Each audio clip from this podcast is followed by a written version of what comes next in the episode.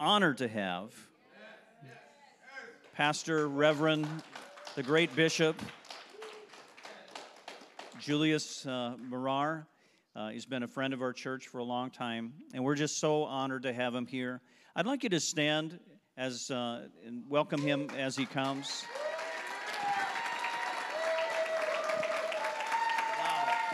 I'm honored. I'm honored. I'm honored. Thank you, guys. Please be seated. Please be seated. Thank you. I'm honored. wow.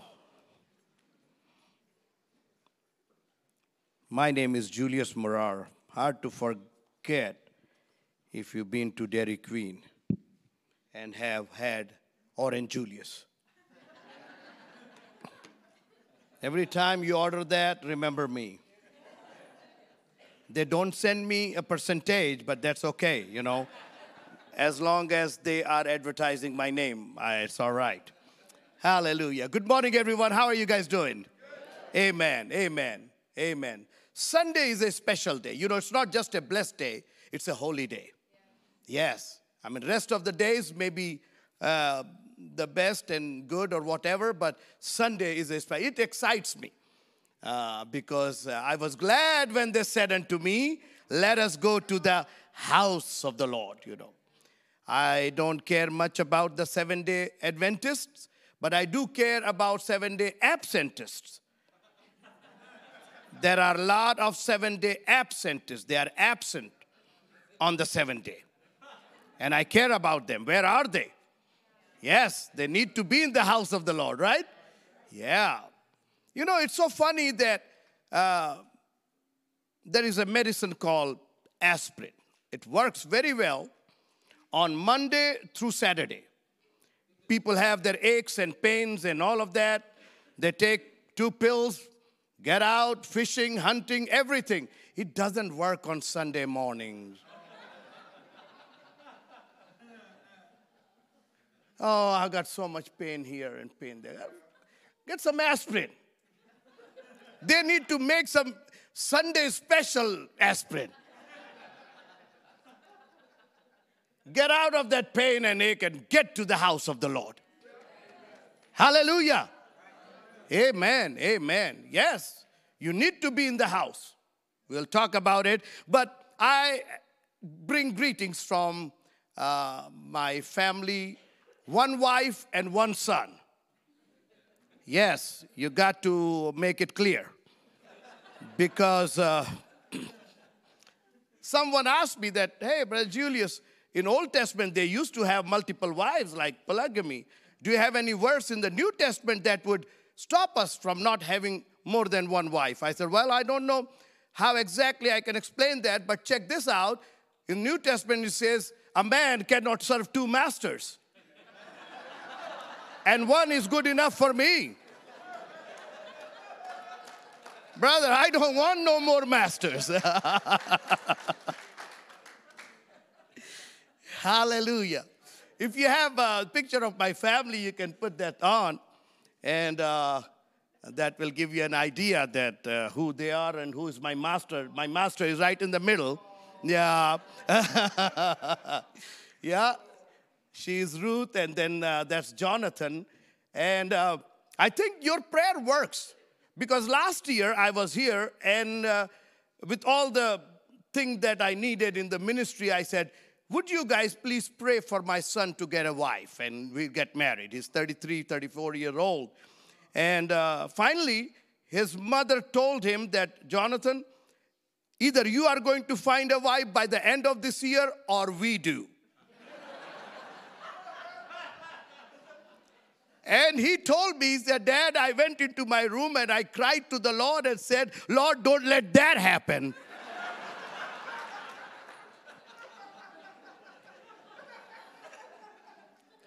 So finally, you found one. And uh, he's going to get married next year on, the, on March 16th. So thank God. Your prayer works. Thank you. Thank you. Thank you. so we didn't have to do that, all right? But uh, you see that pretty lady in the middle. My mother sought that for me. I had never, ever seen Ruth before I got married. When she walked down the aisle on the day of ceremony, I looked at her. I was eager. I wanted to see her. So I looked at her, and my mama was sitting on the first aisle, and I looked at my mama and I said, Thank you. I don't know what Ruth told to her parents. I don't know about that. She never told me that, is this what you find for me? You know, I mean, but looks like she's happy. uh, it was due to uh, a sudden uh, attack on my family. They tried to kidnap my son, Jonathan, when he was seven, eight years old. And um, uh, it was, you know, when it, it happens to you, you can take it, but when it happened to your family, and I think I'm responsible to take care of my family, you know, their protection. So I brought them over here to the United States, and now we got our citizenship. So Ruth and Jonathan basically uh, are stationed in uh, California. The best place on earth is California, Southern California. 74 degrees year round. How about that? Yes. But I tell you what, one thing was very interesting. What a warmth here in the presence of the Lord in such a cold country. Wow. Thank you guys. When I entered here, I just I was trembling. I just felt the presence of the Lord here. What a warmth. Your worship is so organic. It's not uh, agenda wise, it's so spontaneous. And that's what God loves. You know, we have made everything so uh, organized, and so sometimes we need to get out of and be jack out of the box. You know, I mean, uh, just just feel the presence of the Lord. You know, uh, when God talked to Moses, says, "Take your shoes off." And because the place where you are standing is a holy ground, and he looked around, he said, Holy ground? No, it's a wilderness. What are you talking? There is no carpet here. There is no chair here. There is nothing. And God said, My presence makes it holy. It's not our carpet, it's not our stuff that makes it holy. It's the Lord's presence that makes the place holy. And I could feel the presence. So be in that presence. Hallelujah. It is wonderful to be in the presence of the Lord. So thank you so much. Uh, you can turn the lights on if you want to. But uh, I'm going to show you some videos so you can get connected let me just give you a, a brief history of the, the work that I'm part of. I come from India. How many of you guys know uh, that India is mentioned in the Bible? Five dollars to you if you tell me where. Okay, all right. do, you know where? Thank you.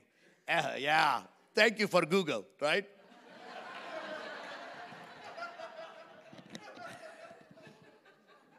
it comes way back from Esther. If you guys have watched that movie, uh, One Night with the King by Tommy Tenney, and he uh, shot the whole movie in India. So India goes way back over there. In fact, uh, they said uh, that Columbus was in search of India and he landed to this part of the world, and he thought that he has come to India. And uh, that's why he named them Indian. It was good he was not in search of Turkey. So, hallelujah. I'm the full blooded Indian. Nobody matches my Indian chip. Okay, my dad, you know, people are proud of their Indian thing here. You know, I'm this tribe and that tribe. Well, I'm the tribe of India. So praise God for that. Thank you, Pastor Bob, Sister Pastor Shar. You guys have such a great impact on my personal life. So I was telling that uh, in 1909, God gives a vision to an American young lady, 19 years of age, from Indianapolis, Indiana, Christ Temple. Next week, next Sunday, I'll be preaching in Christ Temple, Indianapolis, Indiana. And God asked her to go to India. Yeah, it didn't spell as Hawaii, it was India.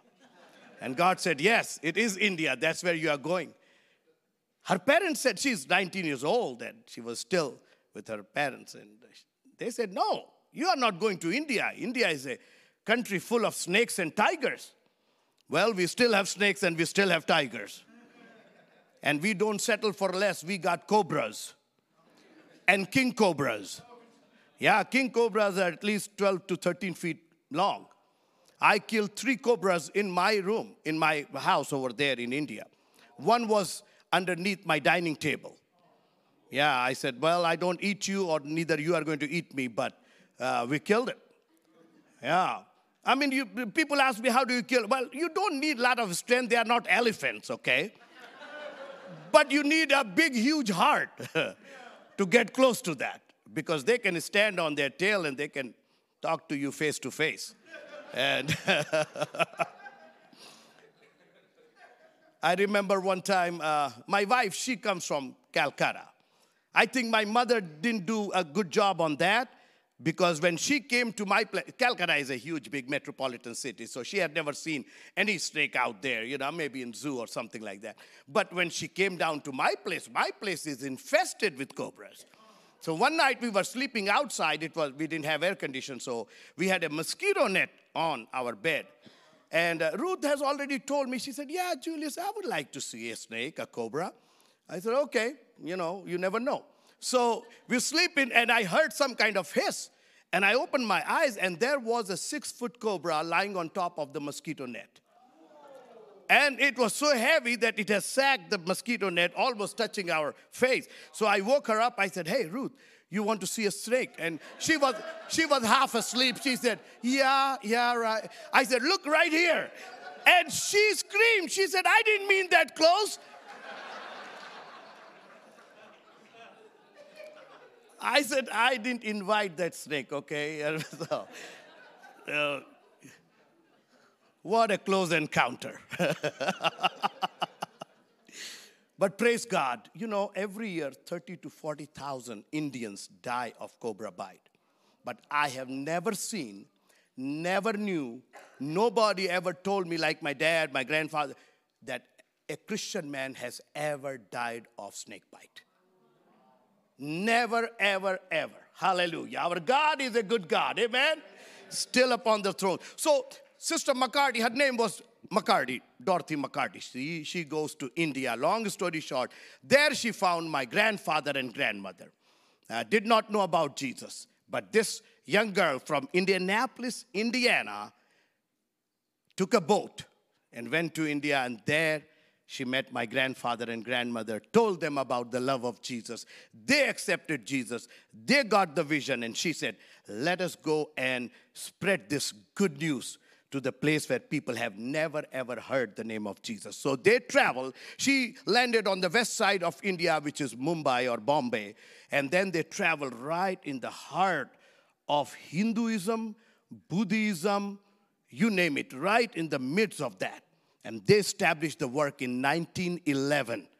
And I'm here to tell you that I'm a part of that 1911 gospel started preaching thing, and that work is still continuing on.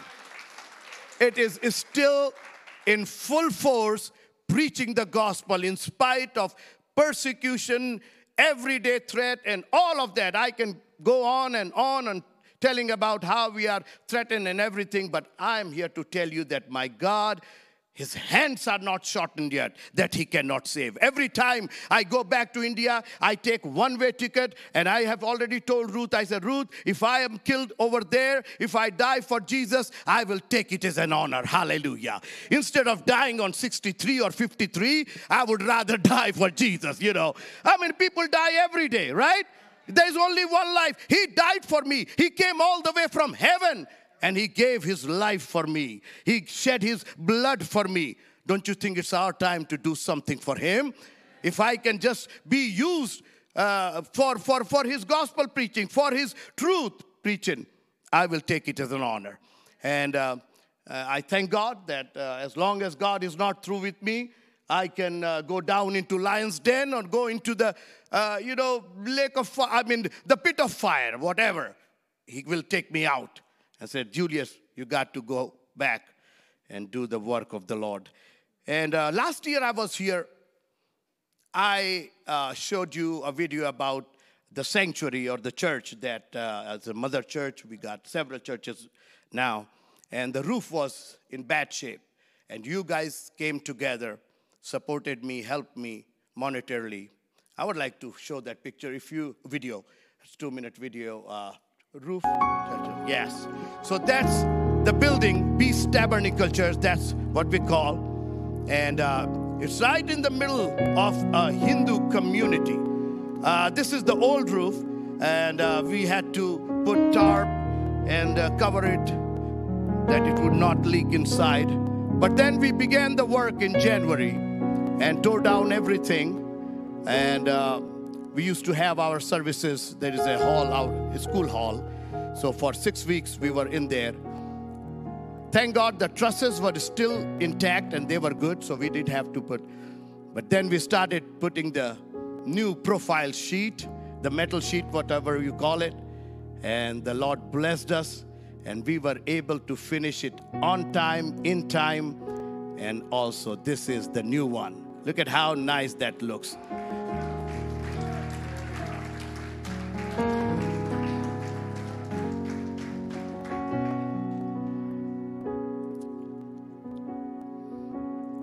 It is the Lord's doing, and it is marvelous in our eyes. And His name is Jesus. Jesus is being preached in India also. Yeah. So we have choir practice, and look at the, even the kids uh, get into that. And uh, all these people that you see have come to the Lord, leaving all other. Praise the Lord, Pastor Bob, Pastor Shar, and everyone at Rice Lake. Thank you so much.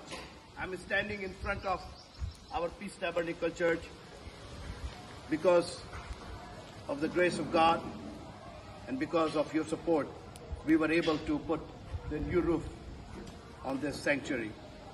Today was the day when we entered into our sanctuary for five or six weeks. We were out, we were having our services in our school hall, but thank God that today we were able to get in there. We got it finished We rejoiced it. people are so happy. People are so blessed. I want to thank you for the goodness of God and for your concern and your generosity. May God bless you all. Thank you again.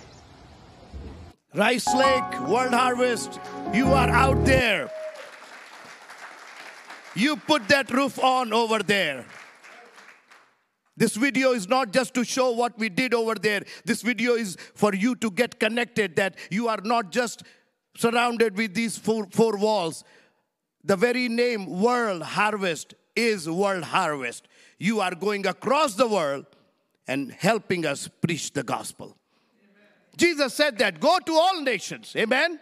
And thank God for this church that you guys are there to support us and help us and do appreciate what you do for us. And uh, I would like to show another video that uh, in 2020, when everything locked down, I started the route. I didn't know how to reach to people because we do a lot of outdoor activities and uh, crusades and public meetings. But that was all shut down. So we took the route of internet and we started preaching over internet, Facebook, YouTube, you name it. And uh, I didn't know how this thing is going to go about. People are in distance. How am I going to reach to them? Well, so we kept preaching, I mean, 24 7, because I was uh, stuck here in California. So I would do it in daytime. It was night in India. When it was night here, those people started preaching because it was daytime over there. So 24 7, constantly, we preaching the gospel. And finally, I mean, I would read all the comments. I would let it, people write it. A lot of people wrote this and that, but that's okay. And finally, I read one comment that said that we are dying here without food. We have no way, no means. And if nobody gets to us, we all are going to die. And that comment was kind of disturbing. I said, Who is this guy? So I called India and I said, Find this guy that uh, why is he saying that we all are going to die? And we, we found out that this guy is from a tribe. And uh, they are only 30 miles away from the city, Gorakhpur, where I live, and we have the headquarters. And they are given a piece of land by the government, they live on it, and they are called listed tribe or uh, government uh, protected tribe. Later on, I found out that they are the remnant of the tribe of Dan, one of the sons of Jacob. See, we are more closer to Israel or to that land uh, than you guys. So when everything began to flourish and uh, uh, the world began to be populated, instead of pushing towards west, things started pu- uh, pushing towards east. And India is only three and a half hours from Israel, like from New York to Denver. Well, that's not far. Uh, still in the country, right? So we are only that far. And these people got stuck there in India. India being a Hindu country, they were not very much recognized. So they lived as like completely forgotten. And they lived on day to day begging. They would go to house to house and beg for food and all the other stuff. And they have no means, they are not educated, there is no school for them. Uh, the society keeps away from them and they were stuck right there. And when the pandemic hit, nobody would let them come in and take the arms. They were shut out. And in fact, the leader of the tribe told me that he was planning a mass suicide because he couldn't see uh, the children of the tribe die without food. And uh, we took the matter in our hand and we said, We are going to take care of you guys. We started supplying them all the grains, all the food, and everything. They regained their spirit, the faith, and over thousand of them received Jesus as their one and only personal Savior. Hallelujah. We have already baptized over 600 of them, and another 400 are waiting to be baptized. Let's put on uh, this uh, uh, World Harvest title. All right, so they invited me uh, when I went, finally went back to India, and uh, I didn't know what am I going to get into. This is the village that they live in. Very, very poor. You cannot go poorer than them. I mean, they have nothing in their house, uh, not even a door or window. And that's where I'm sitting with the mask and all of that. And about seven, eight hundred of them were sitting there. तो अरोना करुणा कैसे ले लेगा मेरा साथ ये दुनिया कैसे ले ली लेकर नहीं लेकर के तुम दिखाओ किसने जब तक वो सुधा मैं तुमको तुम्हारे विश्वास और तुम्हारे इकरार के अनुसार प्रभार मैं आपको यीशु मसीह के नाम से बपतिस्मा देता हूं Over 600 of them have been baptized. How about that? Praise God for that. And now we are feeding them. Uh, we started like feeding them once a month, then once a week, and now we have to feed them on a daily basis. They are very, very poor folks. I mean, this meal is like a feast uh, for them. And also, we rescue the girls that are from traffic, human trafficking. And that girl was already sold Thank you, folks. Thank you. Because for hundred dollars. And your love, we are able to feed over 100 children, their mothers, their parents, and they are very, very poor people. They don't even. I mean, this is the one of the best meals that they might have in a month or so. And the utensils, uh, the pan, and the pot uh, that you guys helped us to give it to them, and they have already cooked the food. Feed it them. In spite of their poverty, they love the Lord. They have uh, such a passion for the Word of God. They have not left their faith just because of the material things that they don't have.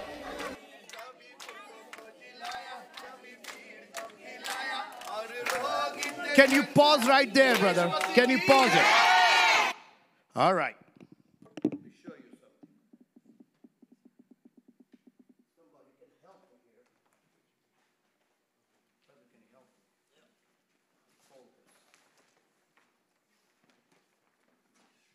Do you see that banner out there? They said, Would you please take it and give it to the people who have a house for us? They put their hands on this banner. They prayed for this church. They said, What can we give it to them? I said, just give your heart to Jesus and they will be happy. Amen. Remain in faith and they will be happy. So this is for you from the tribe, lost tribe of Dan, from Indian, Kanjatola, India. Pastor Bob, this is yours.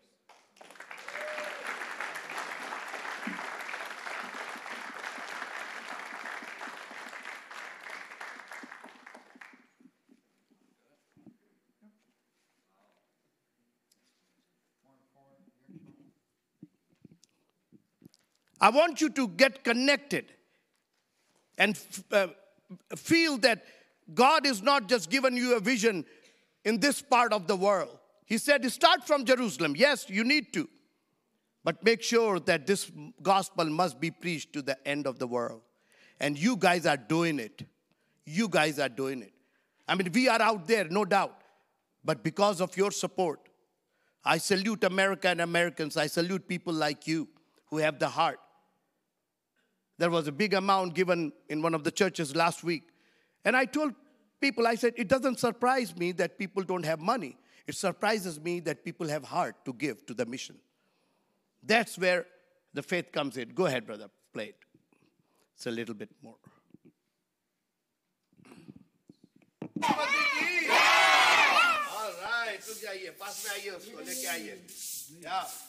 Thank you, Pastor Bob. Thank you, Pastor Shah. We, I'm here at uh, the tribal village, and today, uh, because of your support and your help, I'm able to take care of them, and we are going to have a lunch and a feast kind of thing. And uh, this is where World Harvest is in India, in a tribal village that is also called the Lost Tribe of Dan. And um, uh, we just had a nice song about when Jesus was in this world. Uh, he did many miracles and he still does those miracles. So thank you so very much for helping and supporting us. Uh, we're still uh, trying to get the land in our possession uh, because there are a lot of restriction from the government and from the society and you know I'm, I'm, I'm working on it. It's a long story. So, but eventually we are going to get it, uh, no matter what, because our Lord's hand is not shortened yet that He cannot save. But once again, thank you so very much for all your support and all your love.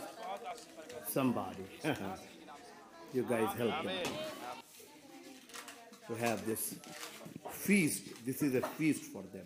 That's just a little rice and some curry. Thank you. And uh, they just love it and they bless you guys.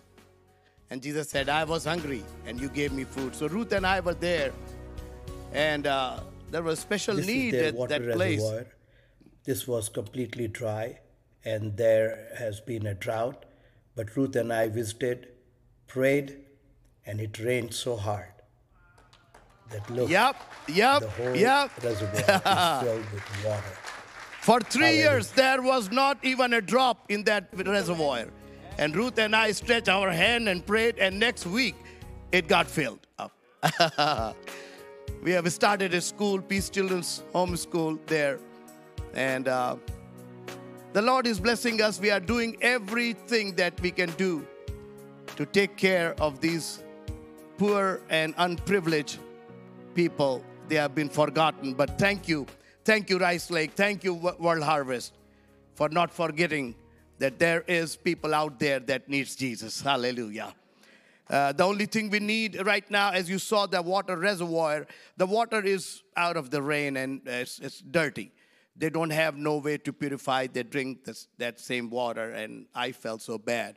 And if we can put a water purifier over there, that would be very uh, convenient and also healthy uh, for them. So pray that God would give us enough uh, resources that we can put a plant, a small plant, to purify the water so they can uh, drink that pure water. Amen. Hallelujah. Let me tell you something that's going on in this world is Israel and Palestine, right? Yeah, that's the hot item right now. wow. Uh, I don't know how many people even know about the whole stuff uh, that's going on, and do, we do pray for Israel. But uh, how many of you know Israel, right? Yeah, how many of you know that Israel is not just a country, it's the name of a man named Jacob, right? Yes, God gave him the name. How many of you know the city of Jerusalem? Everybody knows. How many of you know the Temple Mount? Have you heard of Temple Mount? Okay, do you know what's up there? Okay, can somebody? Uh, dome of the rock, yeah. And what dome of another? There's another dome. Huh? The dome of the chain. How many of you heard of that? Dome of the rock, everybody knows because the dome is, you know, visible. But right in front of that is dome of the chain. If you Google it, you'll find it.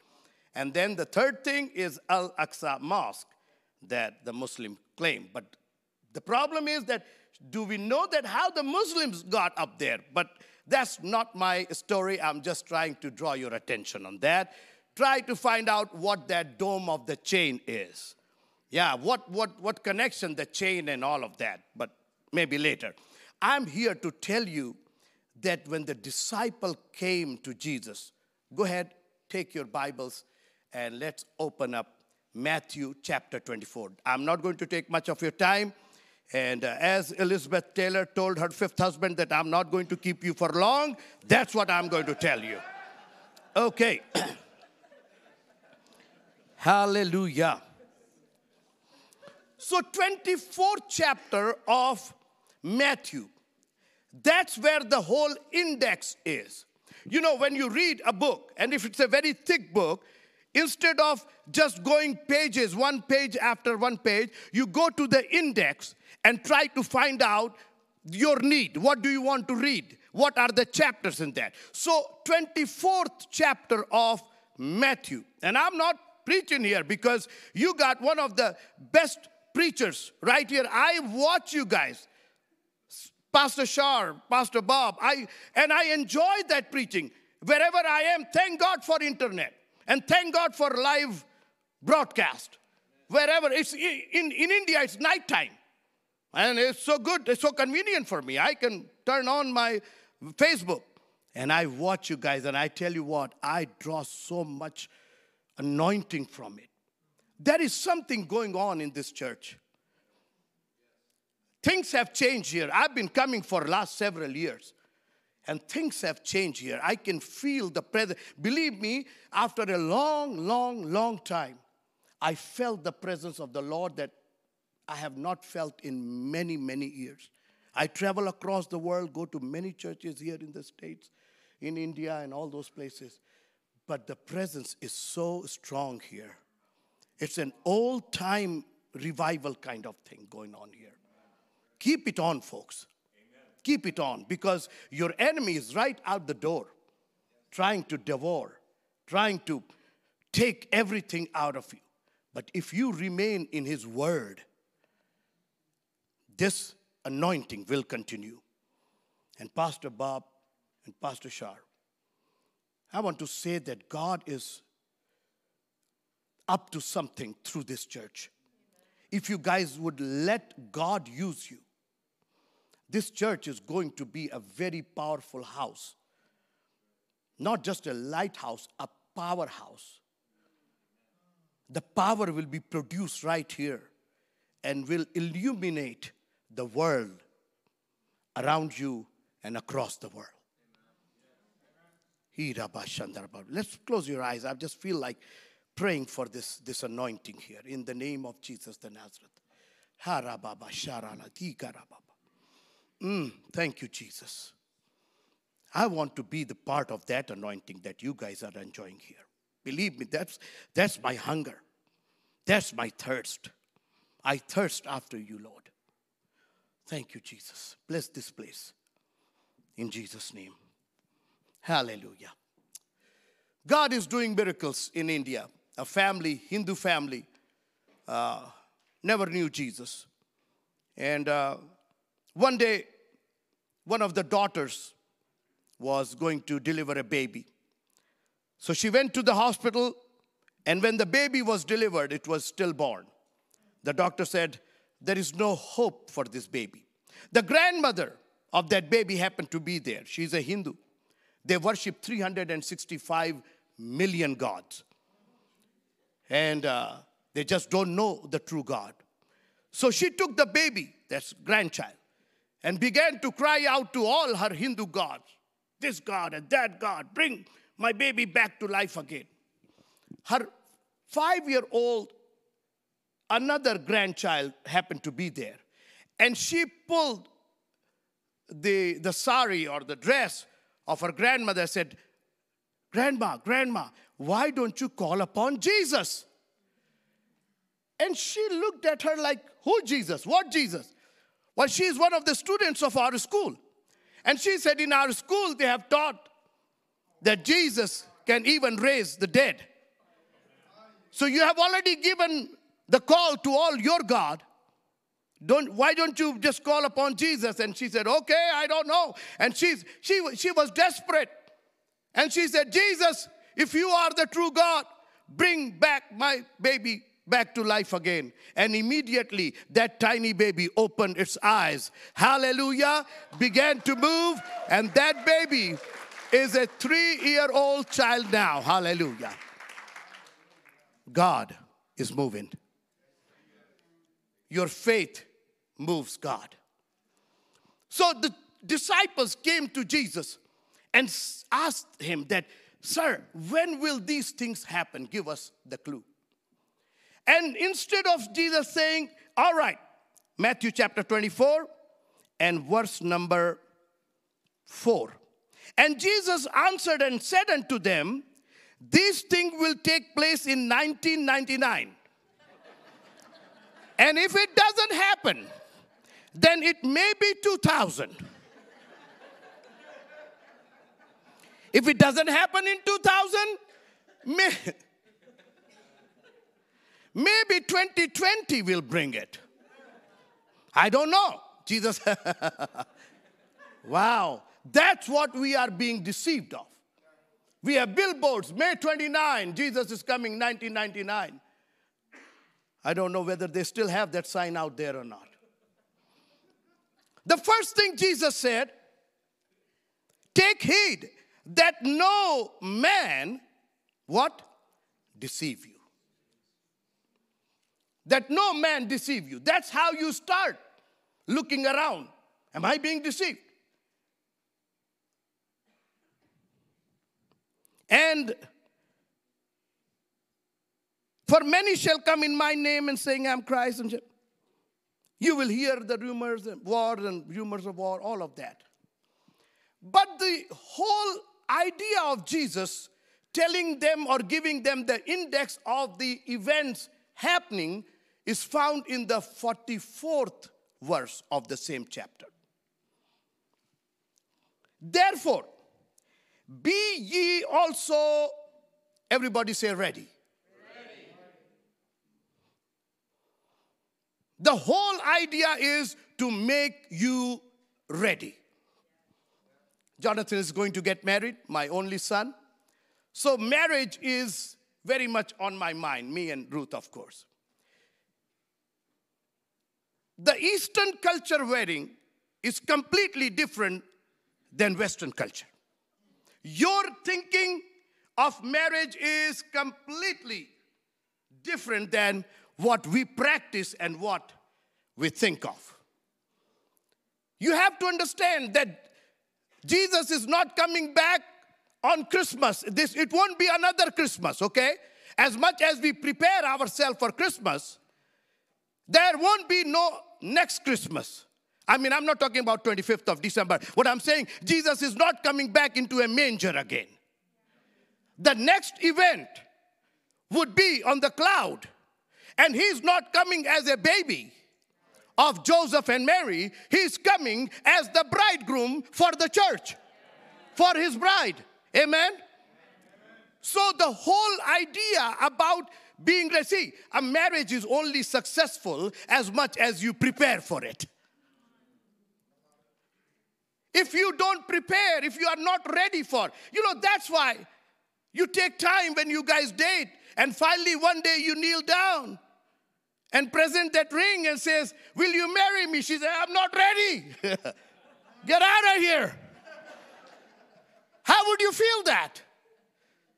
Your bridegroom has already prepared everything. He came into this world and he said, Are you ready? Would you say, say, thank you. Would you say to Jesus? Say yes to? Say yes to? Amen. But the problem is, are you ready? Are you, have you prepared yourself? And that's all Jesus said. Guys, all that you have to do, look around all the things, go Facebook, go YouTube and find out all the videos, but make sure that you are ready. Then Jesus carries on the same thing on the 25th chapter of Matthew. And now he's talking about a marriage, a wedding ceremony, right? Amen. See, it is so important that in the 13th chapter of Hebrew, the Bible says that not your birthday, not your anniversary, not your graduation, not your game. Marriage is honorable in all. But God, I thought it was my graduation. No. I thought it was my education. No. I thought it was my first day of going to job. No. Marriage is honorable in all.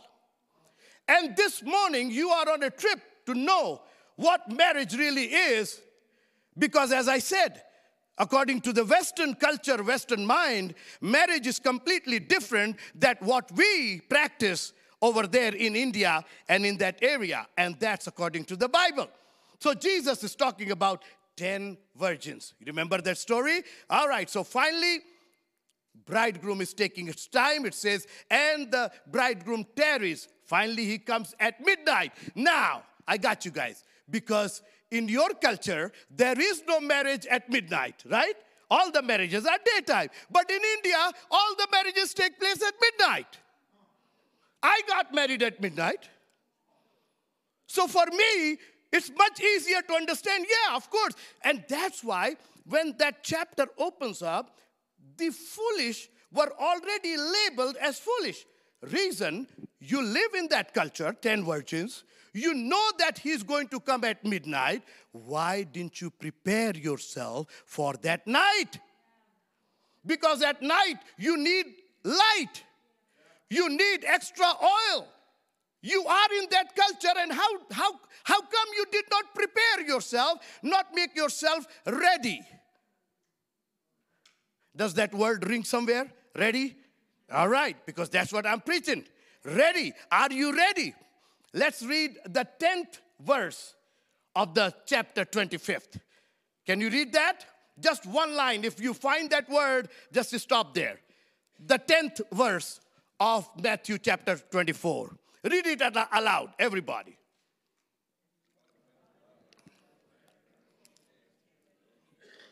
And those they were, that's it. Don't go further. the whole point of Jesus telling the story is not about the virgins and how good looking, how tall, how, you know, thin, fat, whatever. They that were ready went into the house. Were they black? Maybe. Were they white? Maybe. Were they brown? Maybe. It doesn't matter as long as they were ready. The whole point is are you ready for the bridegroom when he shows up? Because the whole thing about marriage is how you get ready. In our culture, when marriage is fixed, and of course it's a arranged marriage. As I said, I had never seen my wife Ruth, never had no contact, didn't even know her full name, like Ruth Veronica, whatever. I, I didn't even know, I didn't even care because it was the responsibility of my parents to do that. Hallelujah. A suitcase is prepared by the mother or the family, if mother is there, fine, otherwise, sister or the ladies of the bridegroom side, they buy a brand new suitcase. And in that suitcase, there are three things that are kept. And that whole thing is for the bride. uh, uh, for the yes, for the bride. Three things: the dress of the wedding, the ornament of the wedding, and the cosmetic of the wedding. These are the three things that are kept in that suitcase. And when the bridegroom goes to the house of the bride, a day before, that suitcase is presented in the hands of the bride. My mother took that suitcase and went to Ruth's house. Ruth came out, and that suitcase was given to her. She opened the suitcase, and everything on the ceremony day, on the wedding ceremony, she has to wear, take everything that comes from that suitcase. She cannot use anything of her own except her body, nothing. The cosmetics has to be used from that suitcase. The dress of the wedding, that has to be whatever it comes from there, inside, out, no matter what, it from the suitcase. Revelation chapter 3, if you have your Bibles with you. Revelation chapter. What word are we talking about? Everybody say ready. See, that's the first part when you get into the race, right? Ready, if you are not ready, you are not steady. And if you are not steady, you cannot go. it's ready, steady, and go. Our problem is we have not even find the first part ready. Sir, I want to go, but I'm not ready. But the, the, the process of running and getting to the point is ready, steady, and go. Revelation chapter 3 verse number 18. If you want to put it on the, on the screen, that would be nice. But it says, I counsel thee. The bridegroom is counseling you. And he's giving those three things to the bride to get ready.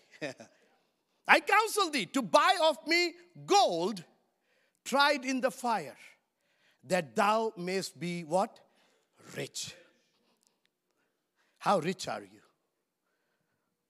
We keep complaining about our wealth. Ah, I don't have that much. I, no, he's not talking about your gold that you dig out from the ground. The, the gold and the white raiment, that the shame of thy nakedness do not appear. We got naked right there in Garden of Eden. You know that. That was the thing. I, I didn't say that. Adam said, hey, uh, you know, we ate the fruit and we found ourselves naked. Ooh, wow. What happened? That the shame of thy nakedness do not appear. And anoint thine eyes with eye salves. In one translation, it says ointment. It's, it's like, a, uh, like an ointment, it's like a uh, medicine that helps you regain your eyesight. Three things the dress of the wedding, the ornament of the wedding, and the cosmetic of the wedding. And let me deal with these three things, and I'll be through with that. So the, the gold, Bible talks about gold, and gold is compared with your faith. Your faith. Faith pleases God. The first time when I came out of India to come to United States, I took a flight but it was not a direct flight. So I went to Thailand. I wanted to buy something. I went to the store and I got the thing and I said, All right, I need to pay. And I took out my Indian money that's called rupees. And that guy said, Sir, that money doesn't work here. I said, It's money. It works in India. Yeah, maybe, but this is Thailand. How can I get the thing? He said, Well, go and get it exchanged and get the baht, B H A T, baht for Thailand. So I exchanged my Indian rupee into baht. From there, I came to Japan uh, because I had to take that uh, flight uh, by stopping several places. So in Japan, I wanted to, I was hungry, so I went to the uh, restaurant. I said, Can I have some coffee or some toast? Something? Yeah, sure. And then he gave me a bill. And I said, All right, I've got Indian money right here. And I took that money out. He said, What is that? I said, That's Indian money. No, sir. That won't work. I said, Oh, okay. You would take baht from Thailand. He said, No. What are you talking? It's Japan. We need yen. Yen is the currency of this country. Oh, okay. Where can I get it? Well, go to the exchange booth and get it your money exchange. So I got yen and I paid that. From there, I came to America and went to Walmart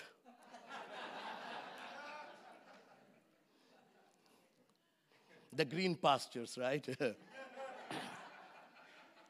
and I bought something and I pulled out my wallet with three currencies Indian rupee, Thailand baht, and Japan yen. And I was so proud. I said, I'm going to give it to them, whatever they take. And that lady looked at me. She said, What are these, sir? I said, These are money. Said, To me, it looks like monopoly money. Are, are you here to play Monopoly? I said, No, ma'am, these are real money from India, from Thailand, from Japan. She said, Maybe, but this is USA. So what do you take? We take green American dollar. Where can I get it? Go and get yourself exchange. I mean, take all the money out and turn into dollar.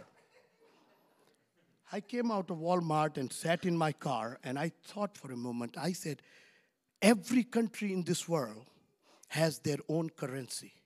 And there is a country that we are about to go. What is the currency of heaven? Faith is the currency and the money of heaven. Hallelujah. If you want to do a business with God, only currency that will work is faith. 11th chapter of Hebrew, those people were dealing with God. Abraham and Isaac and Jacob and all of them, but they had the currency of heaven. Without faith, it is impossible to please God. If you don't have faith, all that you are left is with fear.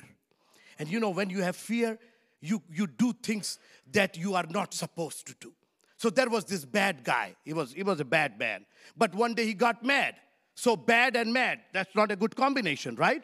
Well, he, he wanted to vent out his frustration. So he goes back to his home and he has a chicken pen. So he goes to all the chicken. He said, I'm, I'm really mad, guys. I'm really frustrated. So tomorrow morning, everyone will lay two eggs for me. Not one, two eggs for me.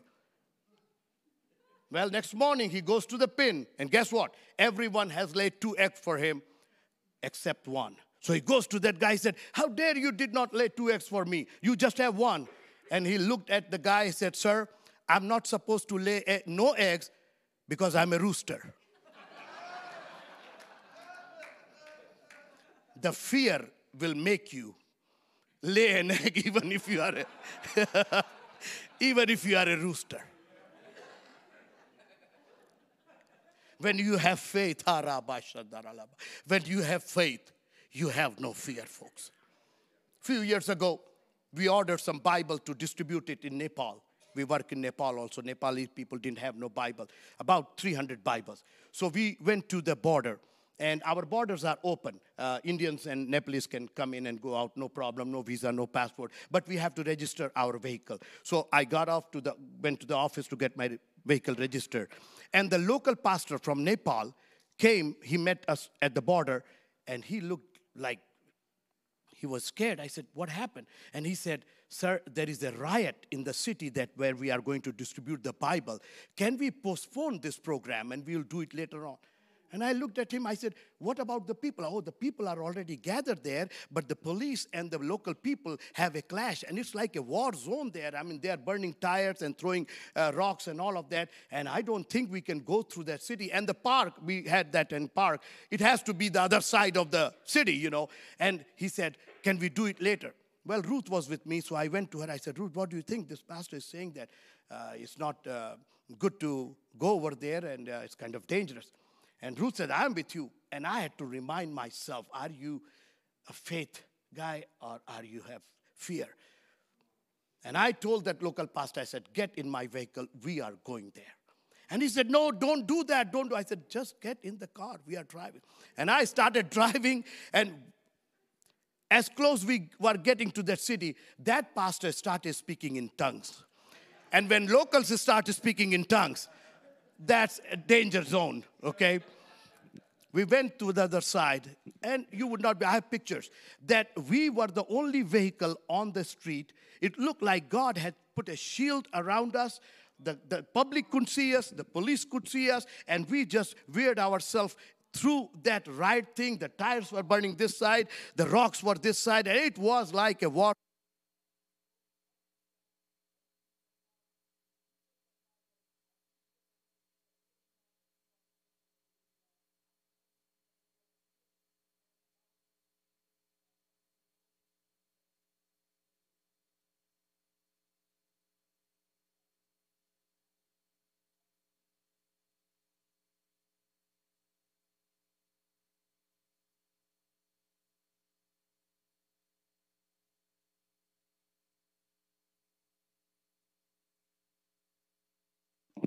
That's what you call expert.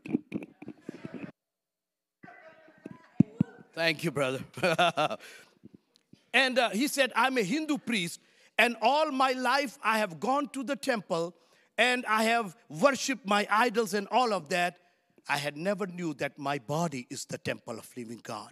Can your Jesus forgive my sins? I said, He can forgive whatever sin you have. He accepted the Lord right there. We gave him a Bible. He's preaching out there in Nepal right now. Hallelujah. Your faith is not about fear, it's faith. God has given, many times God has to, Jesus has to ask, Where is thy faith? Come on, guys, you need to take it out and pay by yourself. That is the gold of the wedding. Are you ready with your faith? Or you are two Sundays in and five Sundays out, and you know, I'm make sure that you have that ornament. When a thief comes in the house, he's not lo- looking for the grand piano, okay?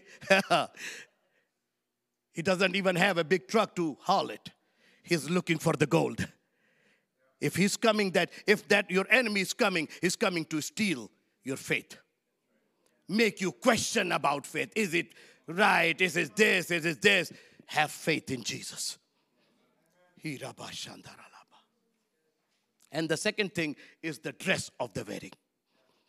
Dress of the wedding. That is the righteousness of Jesus Christ. Job said that I put on righteousness and it clothed me. That the shame of thy nakedness, can you imagine? A bride without the clothes? Does it make any sense?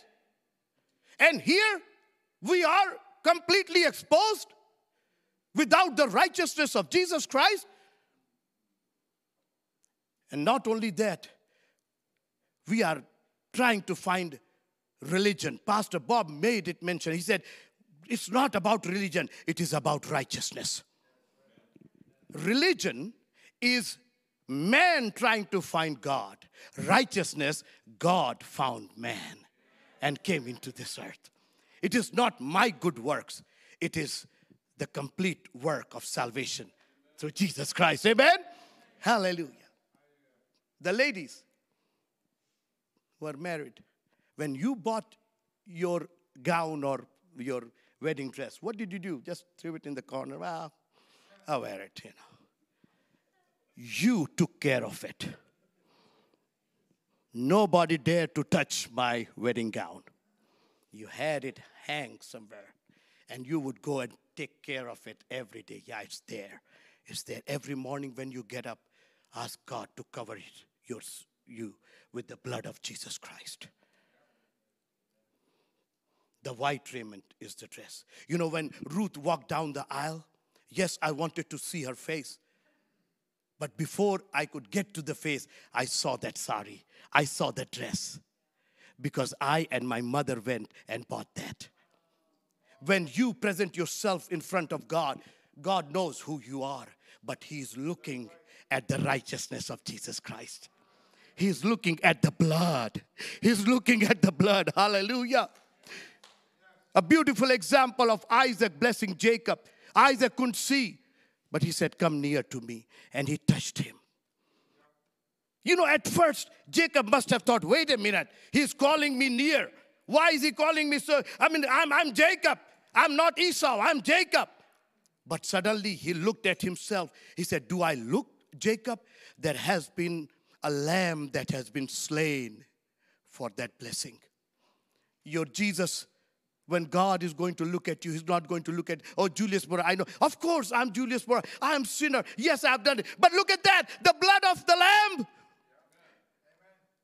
There is a there's, a there's a lamb that has been slain for me that I could have the righteousness of Jesus Christ. And that righteousness makes me eligible to go in front of my bridegroom. And the last thing is the eye salves.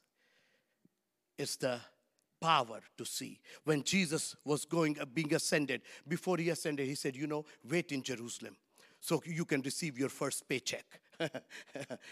you can get your first property. No, he said, so you would get the power. That power. All that they needed was the power. They had the faith, they had the righteousness, but now they needed the power, the Holy Ghost. And look what Peter did. I mean, three chapters before, he's denying Jesus because he was powerless.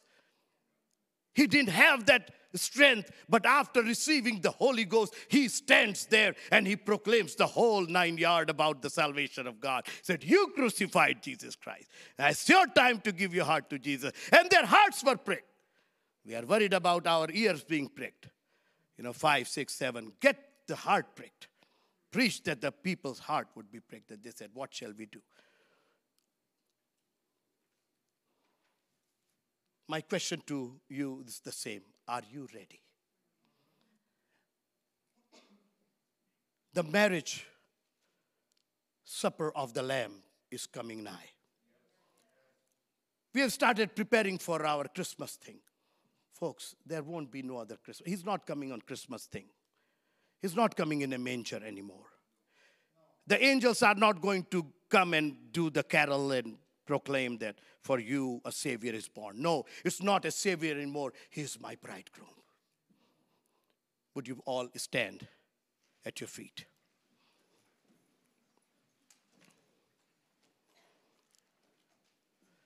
Marriage is honorable in all. It is time for us to focus on that marriage thing. Because he is coming after a bride not after an aunt or a nephew. Any other relation. No, he said, No, I don't want all of that. I want a bride that is pure, righteous, and without blemish. These things that he gave the gold, the faith, the white raiment, the righteousness of Jesus Christ, the Holy Ghost, the eye salve, is to prepare the bride for his stature, his royalty we are wretched down here. But that amazing grace gave us all these things to prepare ourselves so we get to the level. I remember one time I bought a very expensive perfume for Ruth, gave it to her, the sticker was still on, and she looked at the price. She said, Oh my goodness, you bought that uh, expensive perfume for, for me? I said, No, Ruth, that's for me. and, and, and, and she said, wait, wait, wait a minute, it's a lady's perfume. I said, No, I, I know that. I said, But you will put on. And I got to smell. Our praise and worship is not for me, it's for Him. When you lift up your hands and you get into praise, it's not for you. Who wants to be with a stinking spouse?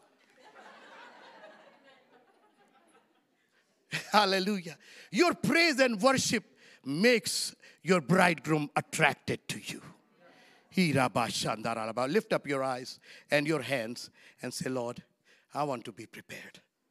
He has already given us every ingredient and everything that is needed. You may have all the recipes and all the cookbooks in your kitchen. You may have all the spices and all the ingredients. But when the kids come in, they are not asking how many books you got, mama. They are not going to ask how many spices you got in your closet. They are going to ask, Is the food? your bridegroom is asking you, Are you ready? Should I come right now? If you feel that, yes, I need to be ready, I've been focusing on this and that and all of that, but God's Spirit has quickened you that you would understand it's time for me to get ready. When the bride is ready for the marriage, all that she is focusing is focusing on the bridegroom. She doesn't care whether the lake is dry or there's water in there. She doesn't care who goes for fishing and hunting. She is focusing on her marriage and wedding day. A lot of things going on around the world. Would you just take all, your eyes off of all those events and things and make yourself ready? Because the bridegroom will come. His coming is imminent. And they that were ready went into the house with the bridegroom. No matter how good looking, bad looking, whatever you are, it, it doesn't matter. As I said, it's not about us, it's about our bridegroom and are we prepared to receive him? Close your eyes for a moment. Let me pray for you and let me see if God gives me any word for any one of you. Hallelujah. Hallelujah. Mm. Mm. Mm. There's somebody is worried about just like Martha. Jesus has to tell her that you care for so much.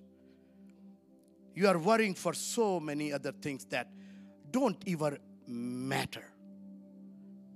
They are completely irrelevant. You need to focus on what's going to give you the place where nobody would ever take it from you. Look at Mary. She has taken a place which will never be ever taken from her. If you feel like you are one of those persons that is carrying so much things in your mind, gazillion things. I got to do this, I got to finish that, I got to get there. God is saying, let me handle that and take that burden off of you so you can be more free to worship me. I am your bridegroom. When are you going to pay attention to me? If you feel like you are in that kind of state, just lift up your hand wherever you are. That you have so many things going on in your mind, in your life, and you say, Lord, I want to lay all those burdens aside and I want to get ready. Thank you. Thank you. Hallelujah. I see your hand. Hallelujah. Folks, God has blessed this nation. God has blessed you guys beyond imagination. Let's not caught up in all those blessings and miss going into the house with the bridegroom. Just come forward. I'd like to pray for you guys who wants the burden to be lifted off from your mind. Please come. It's not your burden anymore. Jesus said, You have stepped forward, and I have already taken care of that burden. Hallelujah. Your worries is not your worries because I have already taken care of it. But don't lose your eyesight. Fill with the Holy Ghost and keep looking at Jesus. Anybody else? Hallelujah. Is there anyone who is uh, burdened with uh, uh, um, credit and, uh, you know, is in debt? I'm talking about financial debt. Because it happened in India. I was preaching right in the middle of my prayer. God asked me to pray for the people who are in debt. Eight people got up. I said, Come forward. I don't know. I'm not a financial advisor, but I know a God who owns the silver and gold and everything. And within a year, supernaturally, all their debts were canceled. Hallelujah. And this morning, if you are one of them, I mean, we all have credits here and there. I'm not talking, I mean, if it's really bothering you, it's almost like you are in prison of the debt, but you need to be free and get out of it. And your God is able. Your God is able. Yes, yes, yes, yes. That is not a sin, please. Be aware, it's not a sin, but it's a burden. And it can really bog you down. Anything that would hinder me to come to Christ, come to my bridegroom, I want to take care of it right now. It's now. Our God is a now God. Oh,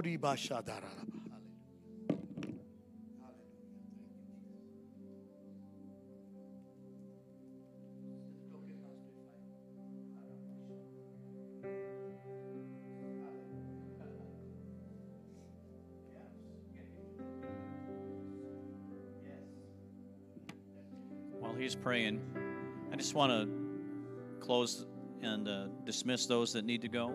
But otherwise, you're welcome to come up and receive prayer. So if you would just bow your heads.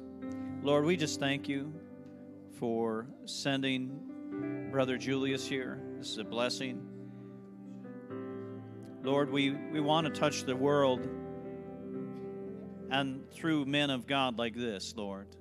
You've provided that way, Lord. So, Lord, we thank you for bringing an increase of finance and all those things.